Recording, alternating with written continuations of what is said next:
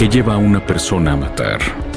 ¿Cómo escoge a sus víctimas un homicida? ¿Qué moldea la mente de un asesino serial? Cada semana nos adentramos en la mente, métodos y locura de los asesinos seriales más notorios alrededor del mundo. Acompáñanos a los lugares de los hechos, a la historia, a la vida de estos criminales. Asesinos seriales. Una producción de Parcast y Spotify.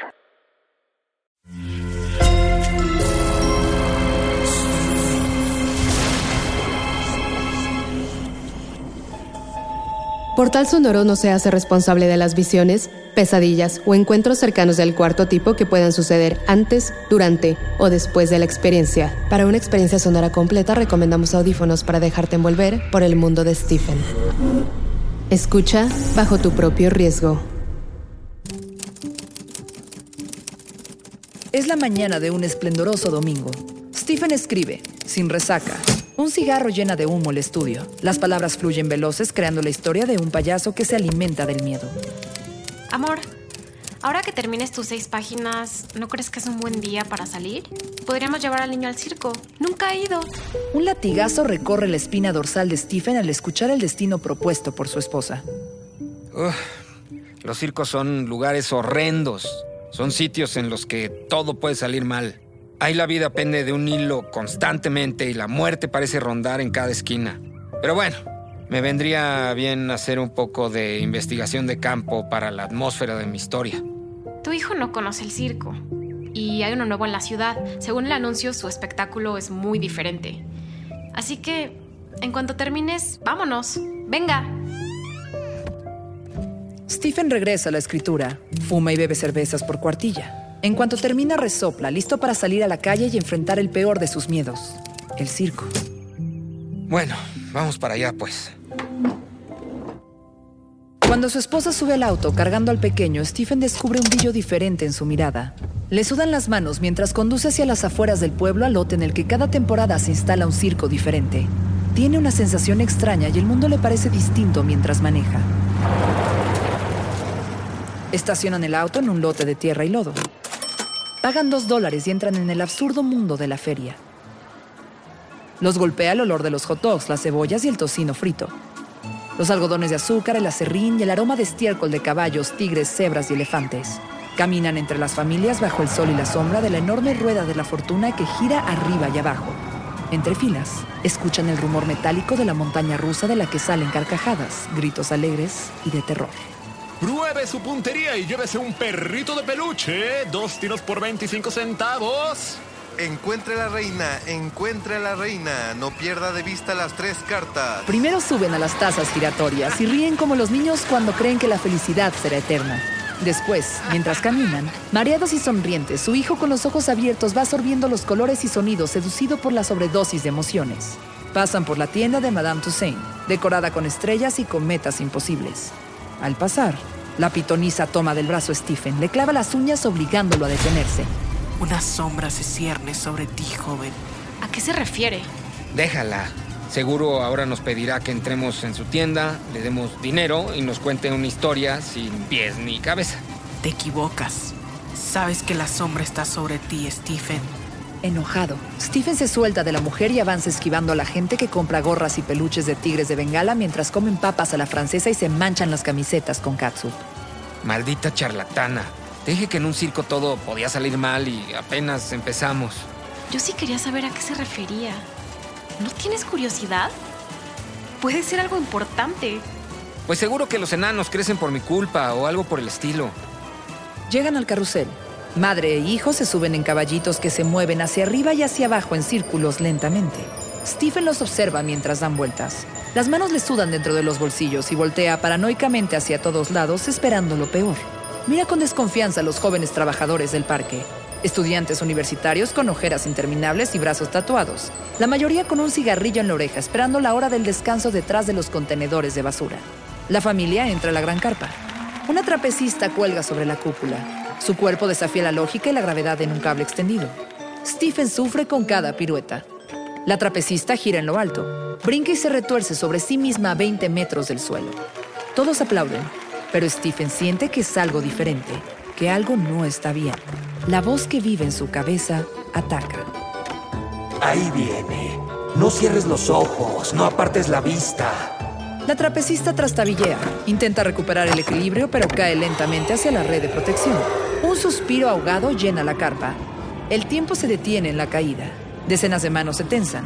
Decenas de ojos se abren expectantes. El cuerpo cae, pero la red protectora no lo hace rebotar, como siempre pasa en los circos. Los asistentes escuchan la tela que se rasga y el sonido del cuerpo al estrellarse contra el piso. La esposa de Stephen instintivamente tapa los ojos del pequeño con una mano y con la otra toma la de su marido. Ambos callan.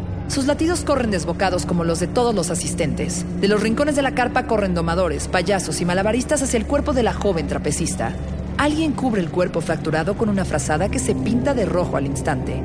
Un hombre disfrazado con smoking y sombrero de copa se dirige al público, mientras sus compañeros cargan a la joven al fondo de la carpa.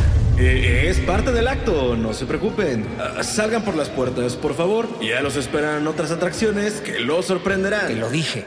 Los circos son como trampas cósmicas. Apuesto a que si vamos con el tipo que le avienta cuchillos a la mujer atada a una rueda que gira, veremos un baño de sangre. No deberíamos estar aquí.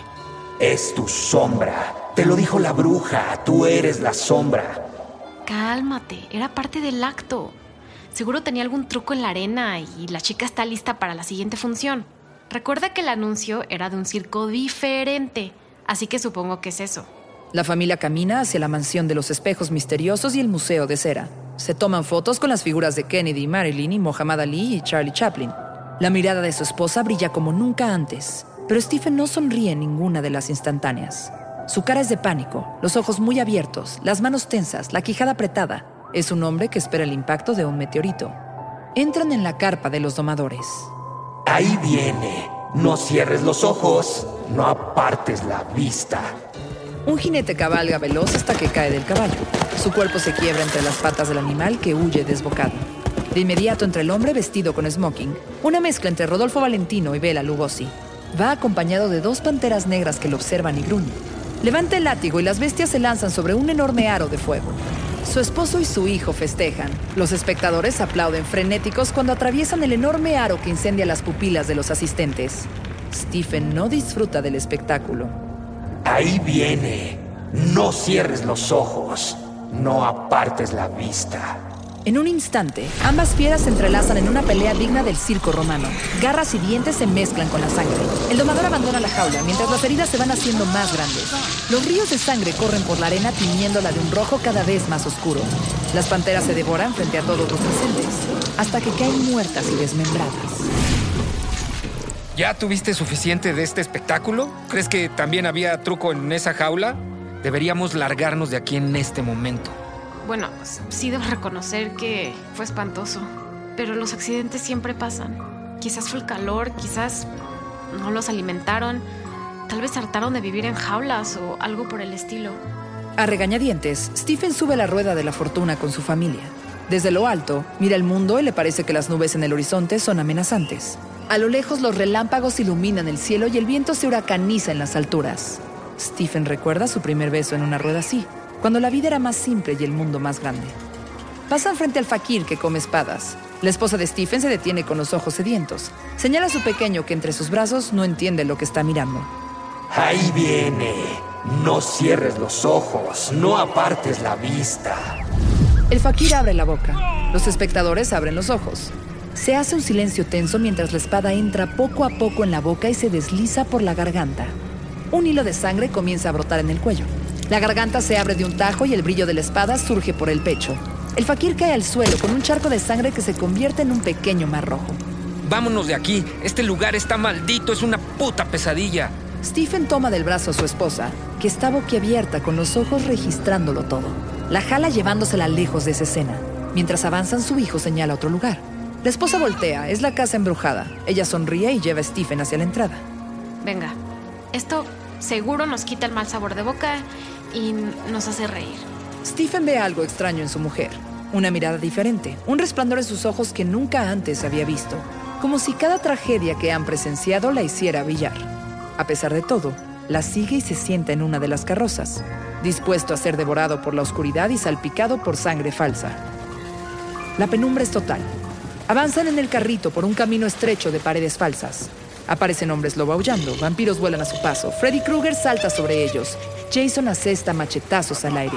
Cabezas cuelgan del techo, extremidades sin cuerpo se mueven en ventanas rotas. La guillotina cercena una cabeza una y otra vez.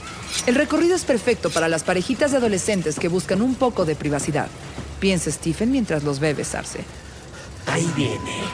No cierres los ojos. No apartes la vista.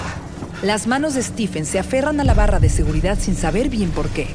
Sus latidos se vuelven erráticos y su mirada busca en las paredes de luces fluorescentes la próxima tragedia. Siente un frío calando los huesos. Puede ver el vaho salir de su boca. Entonces la ve. Es una chica, una figura indefinida, casi vaporosa. Una adolescente parada en una esquina con el cuello rajado, sangrando, que clava su mirada en Stephen y levanta los brazos, como pidiendo ayuda. Cierra los ojos durante todo el trayecto aferrado a la barra de seguridad. Cuando salen de la casa, Stephen suda y está pálido. Las manos siguen agarrotadas y el sol del verano lo deslumbra. ¿Por qué gritaste así? ¿No la viste? ¿A quién? A la chica, levantando los brazos hacia mí. No, no la vi. Pero vaya grito el tuyo. Pareciera que no conoces la diferencia entre realidad y ficción. Stephen vuelve a notar la mirada brillante de los ojos de su mujer, como si sus pupilas se alimentaran de la tragedia. Siente que algo está mal en todo ese lugar, y no sabe si es culpa de la pitonisa o una mala broma de Dios que se burla de él por vivir explotando los miedos ajenos. Los tambores y las trompetas anuncian la llegada de la caravana de payasos por la avenida principal.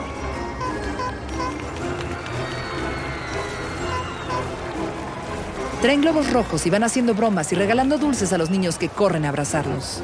Stephen siente un escalofrío. Su mirada se nubla. Un mareo sube por su garganta y amenaza por explotar en su boca cuando su hijo tiende los brazos a uno de los payasos. Ahí viene. No cierres los ojos. No apartes la vista. Mi nombre es Pogo. ¿Y tú, deliciosa criatura?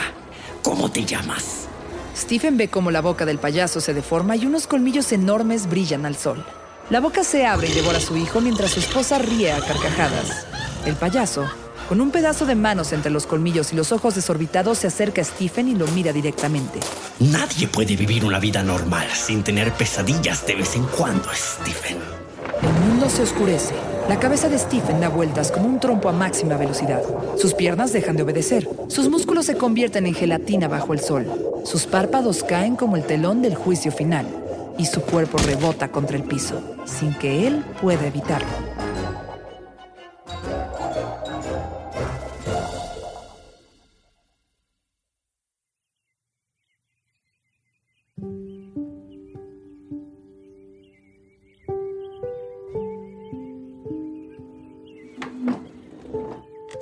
Stephen mira la página en blanco, ensimismado.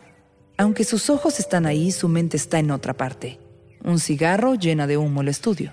Las palabras que fluyeron veloces esperan una continuación, pero él está completamente ausente.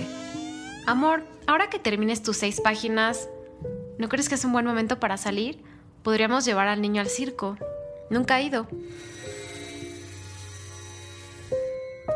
Este episodio está inspirado en Corazones en la Atlántida, publicado en 1999 y hecho película en el 2001 con Anthony Hopkins en el papel principal. Además del cuento corto La Noche del Tigre, escrito y publicado en diversas colecciones de 1978, y en la novela Joyland del 2013, además del guiño al payaso más terrorífico del mundo, Pennywise.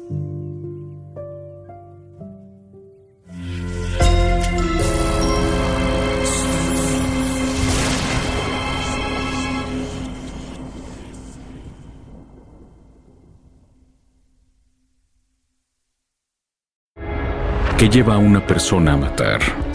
¿Cómo escoge a sus víctimas un homicida? ¿Qué moldea la mente de un asesino serial?